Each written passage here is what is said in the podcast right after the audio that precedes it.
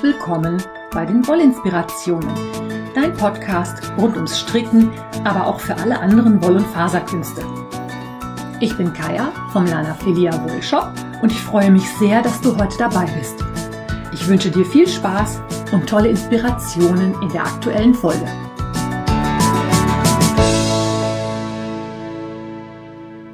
Hallo und herzlich willkommen zu einer neuen Episode des Podcast Wollinspirationen. Ich freue mich, dass du dabei bist.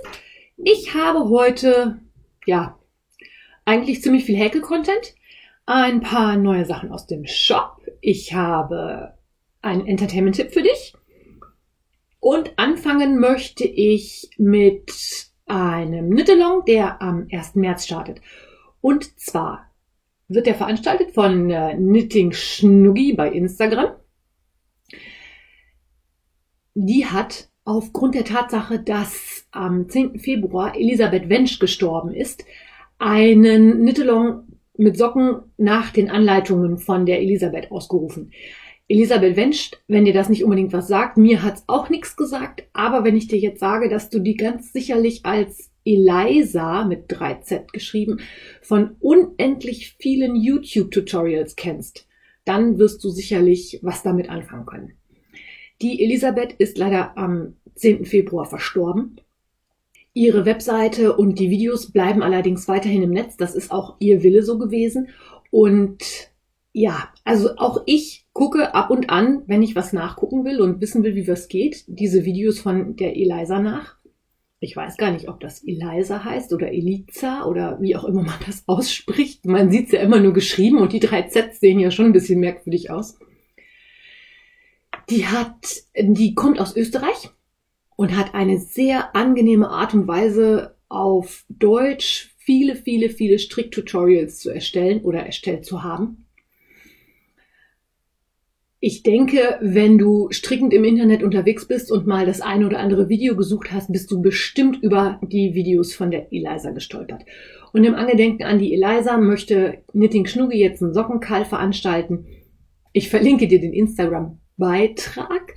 Und wenn du Zeit und Lust hast, kannst du da natürlich gerne mitmachen. Das leitet mich jetzt wunderbar über zur Sock Madness. Ähm, die Episode erscheint ja heute am 28. Februar. Das heißt, es ist der letzte Tag, an dem man sich noch für die Sock Madness anmelden kann. Und dann geht's sicherlich in den nächsten Tagen schon los mit dem Qualifier.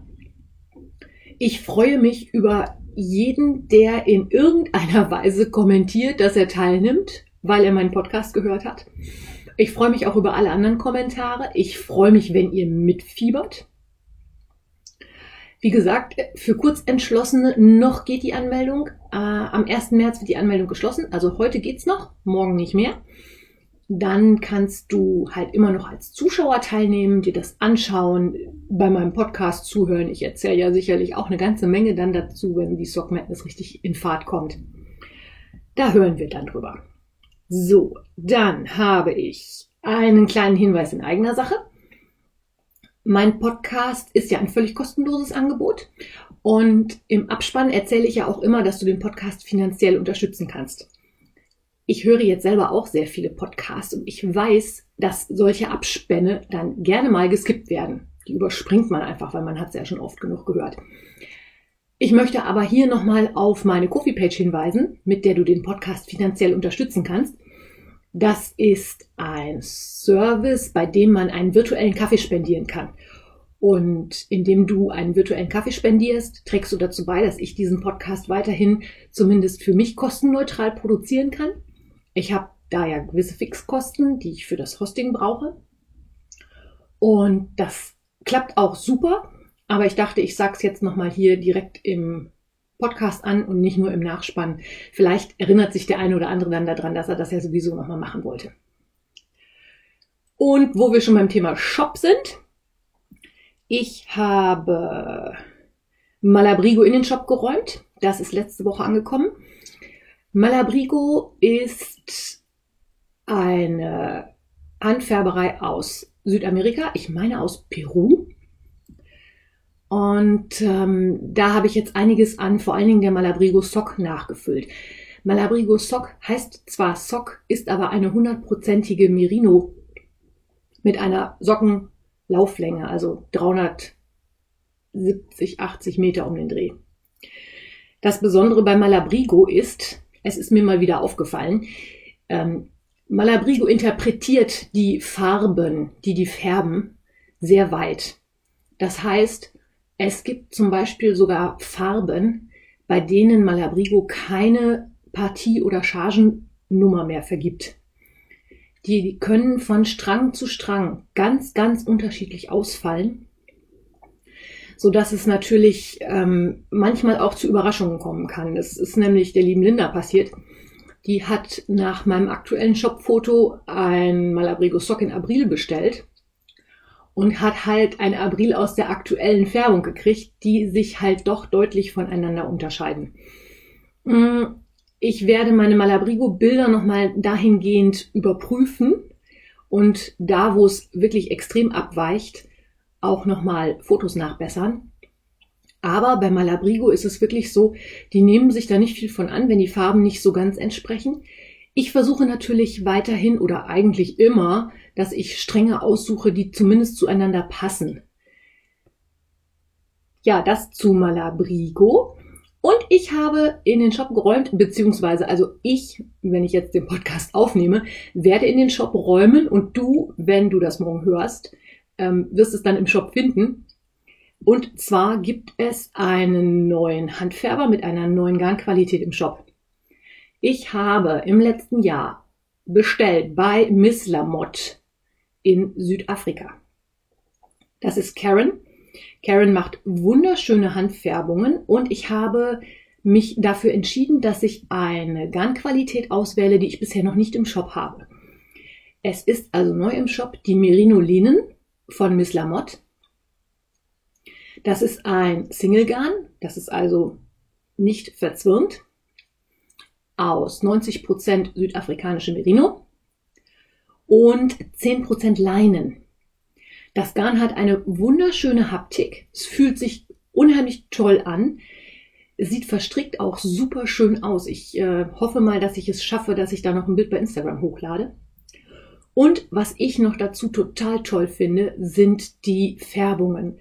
Die sind sowas von mega cool geeignet für Fadings. Das, äh, ja, wie gesagt, ich habe mich dafür entschieden, lieber eine Qualität und davon dann reichlich und eine größere Farbauswahl zu bestellen, als quer durch den Garten. Ich habe das Garn in den Shop geräumt zum Einführungspreis von 20,90 Euro. Der gilt bis zum 7. März. Ab dann steigt der Preis auf die regulären 22,90 Euro. Und ich würde mich freuen, wenn dir die Farben gefallen. Ich freue mich da über Rückmeldungen. Ich freue mich da auch über Meinungen. Also lasst es mich ruhig wissen, wenn euch der Färber gefällt. Dann kann man nämlich auch überlegen, ob man da noch andere Qualitäten in das Programm aufnimmt. Ja, das gibt's Neues aus dem Shop. So, und dann habe ich euch ja schon erzählt, dass ich unter die Häkler gehen werde. Gegangen worden wäre sein. Ähm, ja, ich hänge mal wieder in der Podcast-Zeitschleife. Also ich habe euch das erzählt, dass ich das überlege, die Hydra-Decke zu häkeln. Verzeiht mir bitte, wenn ich jetzt im Laufe des Podcasts mehrmals stricken statt häkeln sage. Ich stricke halt deutlich mehr, als dass ich häkel und dieses ich stricke was geht mir so leicht von den Lippen. Das fällt mir manchmal auf, manchmal, ne? Und manchmal geht's mir einfach durch. Also äh, ich habe die Hydra-Decke angefangen zu häkeln. Hydra ist ein Entwurf von Mark Rosebohm. Das ist der Mensch, den ihr unter The Guy with a Hook kennt. Der entwirft Häkelsachen. Und die Hydra-Decke besteht aus Hexagons, also Sechsecken, die nachher aneinander gehäkelt werden. Und zwar ist es so, dass in der Mitte des Hexagons ein Wirbel zu sehen ist, der ein wenig an die Hydra aus der griechischen Mythologie erinnert. Ich weiß nicht, wie firm du in griechischer Mythologie bist. Ich musste nachschlagen. Ich ähm, wusste es nicht. Hydra ist eine Wasserschlange und die hat ähm, die besondere Fähigkeit, wenn man ihr einen Kopf abschlägt, wachsen zwei nach. Und äh, auf der Mitte dieser Hexagons gibt es halt so einen Wirbel. Das heißt, Die wird zweifarbig gestrickt und dann anschließend grau gehäkelt. Das Hexagon wird zweifarbig gehäkelt und anschließend in Grau umrandet und auch in Grau zusammengehäkelt nachher. Und bei diesen zweifarbigen in der Mitte ist es so, dass ich eine Farbe habe, die im Vordergrund so einen Wirbel bildet, während die Hintergrundfarbe halt, wie gesagt, Hintergrundfarbe ist.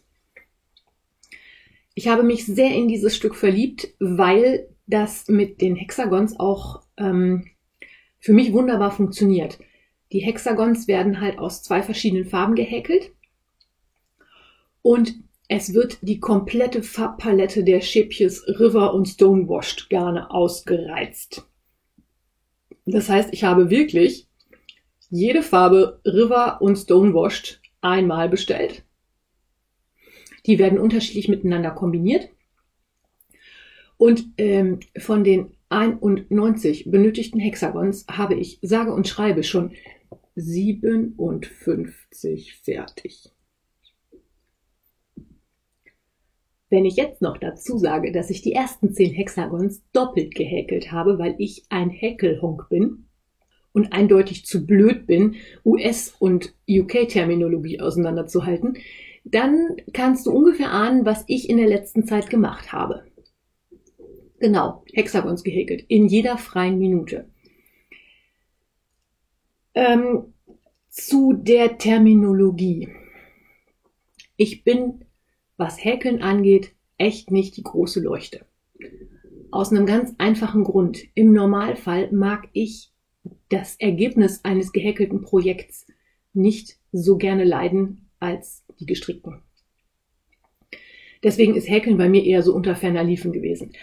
Aber diese Hydra-Decke ist sowas von schön. Ich habe mich so schockverliebt in diese Decke und habe mir die Anleitung auch ziemlich schnell gekauft. Die kostet nämlich bloß 2,95 Euro bei Revelry. Und habe dann halt tatsächlich dieses Garn bestellt und habe zu Hause gesessen und erstmal angefangen und so ein Hexagon gehäkelt. Und wie das dann so ist, man ist aufgeregt, das ist neu, das ist alles ganz spannend. Ich habe erstmal eine Häkelnadel genommen, die ich da hatte, und ich habe irgendein Garn genommen, was ich da hatte. Das Ergebnis der ganzen Geschichte war, dass ähm, mein Hydra-Hexagon kein Hexagon war, sondern irgendwie sowas in Richtung Klorollenform angenommen hat. Das war also in der Mitte deutlich höher. Es, es wölbte sich hoch mein Mann machte dann diesen Spruch mit den, Häkel, mit den behäkelten Klorollen. Das fand ich in dem Moment überhaupt nicht witzig. Und ähm, ja, weil ich halt irgendein Garn genommen hatte, ich glaube eine DK-Stärke, und irgendeine Häkelnadel, die hier rumflog, ich glaube eine dreieinhalber, habe ich gedacht, naja, wenn ich dann das richtige Garn mit der richtigen Häkelnadel habe, wird das schon passen. Gesagt, getan, das Paket kam hier an. Ich habe mir meine Häkelnadel genommen. Übrigens die von hier hier, eine ganz einfache, die noch nicht mal einen Griff hat. In der Stärke 4 mm und habe angefangen zu häkeln. Ja, was soll ich sagen? Ähm, diese Wölbung in der Mitte war nicht mehr da, aber irgendwie so ganz perfekt waren die Dinger immer noch nicht. Irgendwie waren die labberig, sah ein bisschen komisch aus. Naja, denke ich, okay, ich bin Häkelanfänger, vielleicht muss das ja so. Und hab mal weiter munter fleißig vor mich hingehäkelt, hab mega Spaß gehabt und habe dann mit bei einer Diskussion mit meiner Schwester ähm, festgestellt, dass ich aus irgendeinem Grund in der falschen Terminologie gelandet war.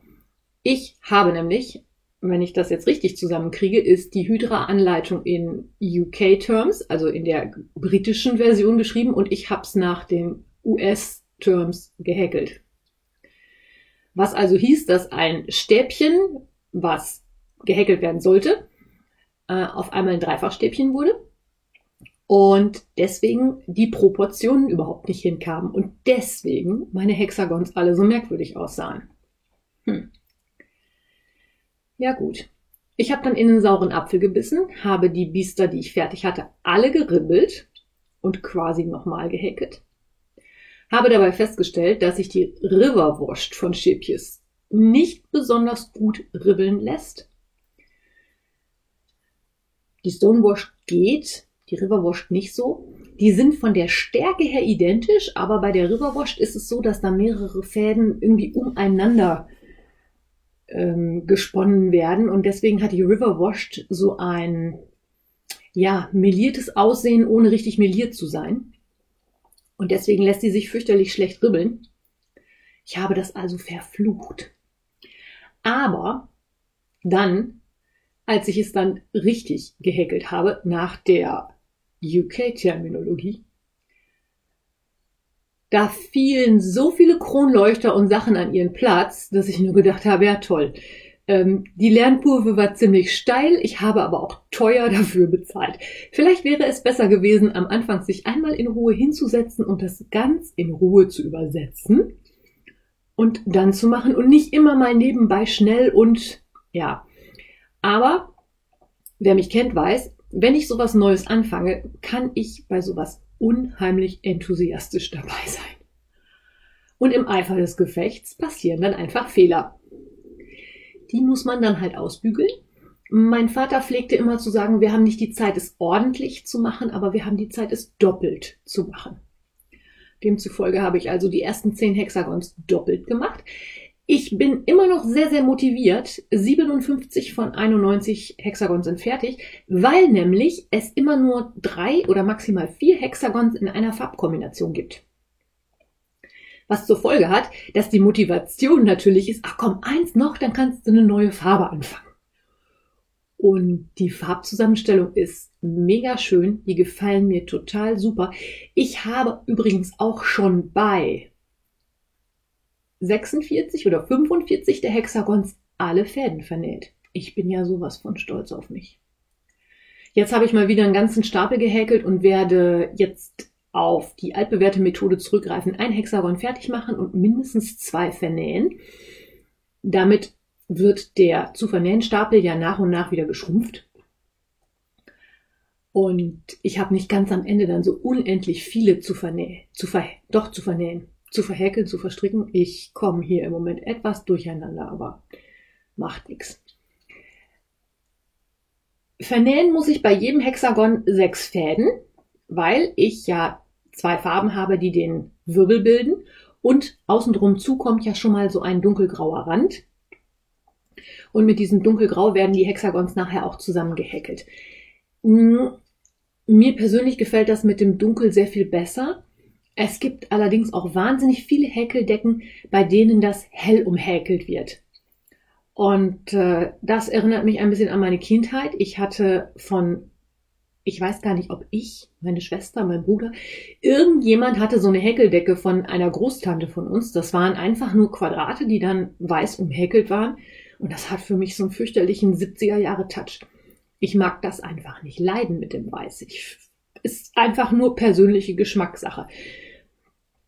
Und ich finde, dass auf dem Dunkelgrau die Farben der Hydra auch einfach viel mehr leuchten, als wenn man das jetzt hell umhäkeln würde. So viele Projekte bei Revelry gibt's von der Decke nicht. Und ich kann mich auch nicht erinnern, dass es jemand in hell gemacht hätte, aber es gibt unheimlich viele Decken, die auch aus verschiedensten Motiven bestehen, die nachher zusammengehäkelt werden, wo es halt außen drumherum weiß ist. Nun ja. So, was ich zum Häkeln übrigens noch sagen möchte, ich habe ja vorhin erzählt, ich habe mit der Hia Hia Häkelnadel in 4 angefangen. 4 war auch super, passt hervorragend zu dem Garn und meiner Häkelweise. Aber ich habe, ungelogen, sechs weitere Häkelnadeln bestellt. Als ich das erste Mal von der Hydra erzählt habe, habe ich halt gedacht, ja, nimmst du die Vierer, die du hast und fertig ist. Das ist halt eine ganz einfache Häkelnadel, die noch nicht mal einen Griff hat. Ist also wirklich nur ein Metallstäbchen, das in der Mitte so eine Verbreiterung hat, wo dann 4,0 drauf steht. Der Haken ist total schön und mit der bin ich auch eine Zeit lang relativ gut klargekommen. Irgendwann merkt man aber dann ohne Griff, hm. Also fing die Sucherei nach einer passenden Häkelnadel an. Ich weiß nicht, ob du dich erinnern kannst, ich habe vor geraumer Zeit mal angefangen, eine Granny Square Decke zu häkeln, die ja inzwischen in den Hibernating-Status übergegangen ist, also in die, den Status, das ist ein VIP, aber es wird auch noch lange ein VIP bleiben. Die habe ich gehäkelt mit einer Adi Swing Häkelnadel. Das sind Häkelnadeln, die so einen Griff haben. Irgendjemand sagte, das ist so ein Griff wie bei einer Zahnbürste. Der ist also ergonomisch geformt und für die Grannies bin ich da mega gut mit klargekommen und habe mir dann also die Adi Swing auch in vier bestellt und wollte damit meine Hydra Hexis häkeln. Ja, hätte, wette, Fahrradkette. War eine schöne Idee, hat aber nicht richtig funktioniert, weil der Griff ist immer noch toll. Die liegt super in der Hand, hat schönes Gewicht, aber der Haken vorne dran, also das Teil, mit dem die Maschen gezogen und geformt werden, ist bei der Adi Swing sehr, sehr kurz. Und wenn ich dann so Doppel- oder Dreifachstäbchen häkeln möchte, ist mir das einfach zu kurz. Ich habe wohl eine sehr ausladende Häkelbewegung, deswegen kam mir die lange hier hier ohne Griff auch sehr entgegen, ähm, so dass ich also die Adi Swing ziemlich schnell wieder in die Ecke gelegt habe. Na gut, schade Marmelade. Die nächste Variante war eine Häkelnadel von Knit Pro, die Knit Pro Waves. Die habe ich bestellt, weil meine Schwester gesagt hat, mit der käme sie ganz gut zurecht was noch lange nicht heißt, dass ich das auch tue, denn die Knit Pro Waves ist eine schöne Häkelnadel, hat auch einen Haken, der schön lang ist, aber die ist vom Griff her für meine Art und Weise zu häkeln viel zu kurz. Das heißt, ich habe das Gefühl, dass mir diese Häkelnadel nicht gut in der Hand liegt, weil ich einfach ähm, nicht mit der ganzen Hand die Nadel festhalten kann, sondern die Nadel aufhört, bevor meine Hand zu Ende ist. Ich weiß nicht, ob man das jetzt nachvollziehen kann. Also es ist halt so, dass der Griff nicht komplett in der Hand liegt. Damit war die Knit Pro Waves relativ zackig aus der engeren Auswahl raus. Das gleiche ist übrigens auch mit der Clover Soft, Soft Touch passiert. Die ist auch eindeutig zu kurz. Muss man einfach sagen. Die sind von der Länge irgendwie nur so 12, 12,5 Zentimeter. Und es ist für meine Art des Häkelns zu kurz. Woran man mal wieder wunderbar sehen kann, wie individuell ähm, Handarbeitszubehör ist. Ne? Also der eine kommt mit dem einen gut klar, der andere sagt, äh, nee, geh mir weg, geht gar nicht. Die nächste Häkelnadel, die ich dann ausprobiert habe, war eine aus dem, auch wieder aus dem Hause Adi. Und zwar mit dem Olivenholzgriff die war soweit erstmal okay. Der Haken war länger als bei der Swing und der Griff war auch so, dass ich sage, okay, damit kann ich jetzt erstmal ein Weilchen hin und her häkeln. Das funktionierte ganz prima. Wovon ich sehr, sehr begeistert war, war dann die nächste Häkelnadel, die ich angeschafft habe, und zwar von Prim, die Ergonomics. Die ist aus Kunststoff und hat so einen Nuppengriff um so ein bisschen Grifffestigkeit zu geben. Und bei der ist es so, dass die Nadel komplett aus Kunststoff ist. Das heißt, ich habe keinen Metallhaken vorne dran, sondern der Haken ist auch aus Kunststoff und die hat so eine Form, dass sie vorne ein Stück von dem Haken hat, anschließend im Umfang immer weiter zunimmt und zum Ende hin abnimmt. Liegt wahnsinnig gut in der Hand, wäre definitiv die Nadel meiner Wahl gewesen, wenn sie nicht aus diesem komischen Kunststoff gemacht gewesen wäre. Der Kunststoff hat nämlich den Nachteil, dass die Maschen nicht besonders gut darüber gleiten. Ich habe das Gefühl, dass es, je mehr ich damit gehäkelt habe, etwas besser wurde. Ich glaube, das Häkeln poliert dann diesen Kunststoff auch noch mal ein bisschen. Aber es war einfach stumpf und glitt nicht gut durch die Maschen. So, das war Häkelnadel Nummer 6. Ich habe jetzt aber Häkelnadel Nummer 7 und diese Häkelnadel liebe ich. Heiß und innig. Man macht sich dann ja mal so ein bisschen schlau im Internet und guckt, was gibt's so für Häkelnadeln und ja. Hm, die absolute Top-Empfehlung, was Häkelnadel angeht, ist wohl die Furls Odyssey. Das ist eine Metallhäkelnadel, die von der Form her genauso aufgebaut ist wie die Prüm Ergonomics, also mit diesem Griff, der erst im Umfang zu und anschließend wieder abnimmt. Das ist wohl mit die beste Häkelnadel, die man sich kaufen kann, die maschinell gefertigt wird. Ich glaube, handgearbeitete kann man natürlich auch noch deutlich mehr Geld ausgeben. Aber die Furls Odyssey kostet irgendwas jenseits der 50 Euro. Das ist natürlich echt schon mal eine Ansage. Ne? Ich meine, äh, ein Stricknadelset ist auch nicht eben für 5 Euro zu kriegen, aber eine Häkelnadel für über 50 Euro war mir dann doch ein bisschen viel. Und nachher kommst du mit dem Ding dann doch nicht klar und dann liegt es in der Ecke und ja. Ja, jedenfalls habe ich dann ein bisschen hin und her gesurft und habe bei Furls selber auch mal geguckt. Und Furls macht nicht nur die Odyssey, also die Häkelnadel aus Metall, sondern die haben auch Holz- und Kunststoffvarianten.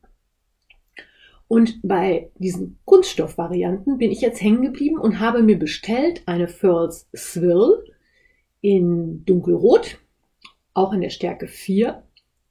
Die ist vorgestern gekommen und soll ich dir mal was sagen? Ich liebe diese Häkelnadel. Die liegt super in der Hand, wie die Prim Ergonomik. Hat aber gleichzeitig einen Haken, bei dem es so gut flutscht, als wenn es ein Metallhaken wäre. Und was ich auch sagen muss, das Maschenbild damit ist super schön. Also damit häkel ich mega gleichmäßig, ist total toll. Ähm, die Überlegung, dann doch vielleicht nochmal eine Fulls Odyssey zu kaufen, ist sicherlich dann da, aber ich glaube, die aus Kunststoff oder vielleicht auch aus Holz tun es dann auch erstmal. Der Nachteil an den Kunststoff- und Holzhäkelnadeln von Furls ist der, die gibt es erst ab der Stärke 4 mm. Ich kann mir aber vorstellen, warum, weil Holz oder Kunststoff, wenn es noch dünner ist, einfach vorne am Haken zu schnell abbrechen kann. Ich glaube, das ist auch eine Stabilitätsgeschichte. Von dessen wegen, ähm, ja, ich werde das mal im Auge behalten. Je nachdem, ob und wie ich nach der Hydradecke weiterhäke, Klammer auf, Planungen dafür sind schon in Gange, Klammer zu, werde ich dich dann entsprechend auf dem Laufenden halten. So, ganz viel Hackel-Content. Ach, ähm, genau, ich verlinke dir in den Shownotes nochmal eine Seite vom Maschenzähler-Design. Da gibt's nämlich eine tabellarische Aufstellung mit den verschiedenen Bezeichnungen in britischer und amerikanischer Hackelterminologie und den dazugehörigen deutschen Übersetzung. Damit dir sowas nicht passiert wie mir. Hm. Ja, und dann habe ich jetzt am Ende noch einen Entertainment-Tipp für dich. Ich habe nämlich nicht nur ganz viele Hexagons gehackelt, sondern auch zwei Hörbücher komplett durchgehört. Das heißt, es sind eigentlich keine Hörbücher, weil es mit mehreren Sprechern arbeitet. Es ist aber auch kein Hörspiel. Ähm, du musst dir das so vorstellen, dass jeder Sprecher eine Person darstellt und die in der Ich-Perspektive immer kapitelweise erzählt. Das heißt, ich habe ein Kapitel von der Person A, dann habe ich ein Kapitel von Person B und Kapitel von Person C. Es geht um eine Serie und zwar heißt die im Namen des Ordens. Ist wohl geschrieben von Robin G. Hunter sagte mir jetzt gar nichts, ist eine Audible Originalproduktion. Das heißt, die gibt's nur bei Audible oder bei Amazon zu kaufen. Was ich persönlich ja immer nicht so schön finde, aber es ist leider, leider ein verdammt geiles Hörbuch oder eine verdammt coole Geschichte. Wir haben wieder als Setting, als Schauplatz London. Wir schreiben das Jahr 2020 und der geheime Orden ist ein Orden von Magiern und Zauberern, die sich zusammengeschlossen haben, um die sogenannten paranormalen Wesen zu kontrollieren und zu maßregeln und dafür den Frieden zu sorgen. Die Geschichte ist sehr komplex. Sie ist teilweise ein bisschen blutrünstig, teilweise auch ja, verwirrend würde ich jetzt nicht sagen, aber durch die unterschiedlichen Perspektiven der drei handelnden Personen ist man als Zuhörer immer nicht immer, aber manchmal den einzelnen Charakteren, die gerade erzählen, ein bisschen Wissen voraus. Es gibt also zum einen Sally, das ist ein Hausmädchen, die in diesem Orden groß geworden ist. Die arbeitet also zum einen als Hausmädchen, zum anderen aber als sogenannte Obscura. Das ist nichts anderes als eine Tatortreinigerin, die auch gewisse magische Fähigkeiten hat. Ich finde die ganze Welt sehr komplex und ausgeklügelt ausgedacht. Also es greift alles sehr schön ineinander. Mm, diese Obscura sind halt dazu da, wenn normale Menschen Begegnungen mit paranormalen Wesen wie Werwölfen, Banshees, Vampiren hatten, dass ähm, die normalen Menschen, denen wird das Gedächtnis manipuliert, dass die dann nachher auch sich nicht mehr daran erinnern können. Das sind unter anderem die Obscura, die das erledigen. Sally ist stark, mutig, junge Frau, ist ein unheimlich taffer Charakter, macht mir unheimlich viel Spaß. Mm, dieser geheime Orden hat viele Geheimnisse. Es gibt offene Geheimnisse, es gibt verborgene Geheimnisse. Sehr viele Geheimnisse birgt die Bibliothekarin Lady Caitlin. Das ist die zweite Sprecherin, die in diesem Hörbuch eine Hauptrolle spielt.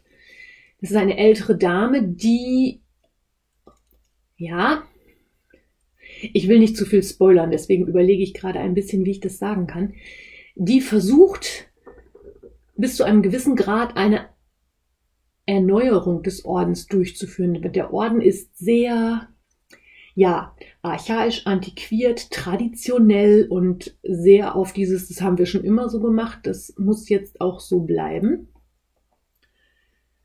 Lady Caitlin ist da etwas fortschrittlicher, obwohl sie eine alte Dame ist. Und die dritte handelnde Person ist der Vigilant Caleb.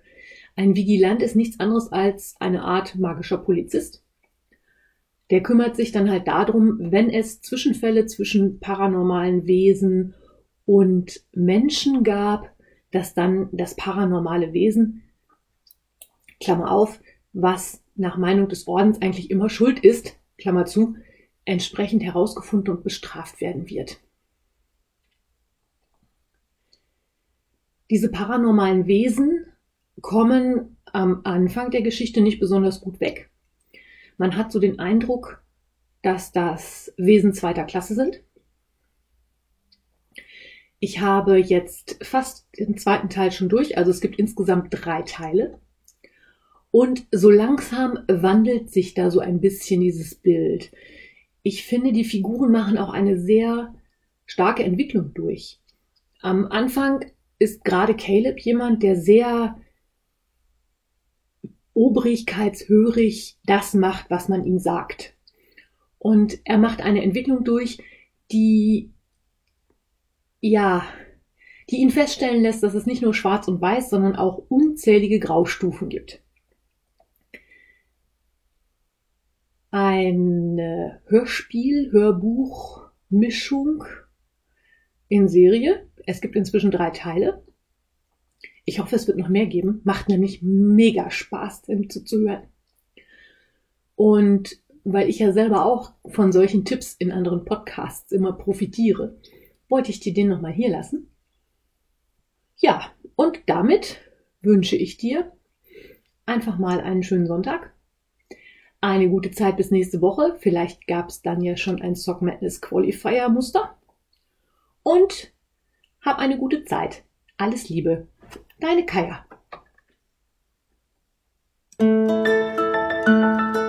Wenn dir mein Podcast gefällt, freue ich mich, wenn du ihn weiterempfiehlst oder bewertest. Du kannst auch in meine Revelry-Gruppe kommen oder mir bei Facebook oder Instagram folgen. Finanziell unterstützt du den Podcast durch einen virtuellen Kaffee auf meiner Kofi-Page oder einen Einkauf im Lanafilia Volt Shop. Alle Links dazu findest du in den Show Notes. Vielen Dank.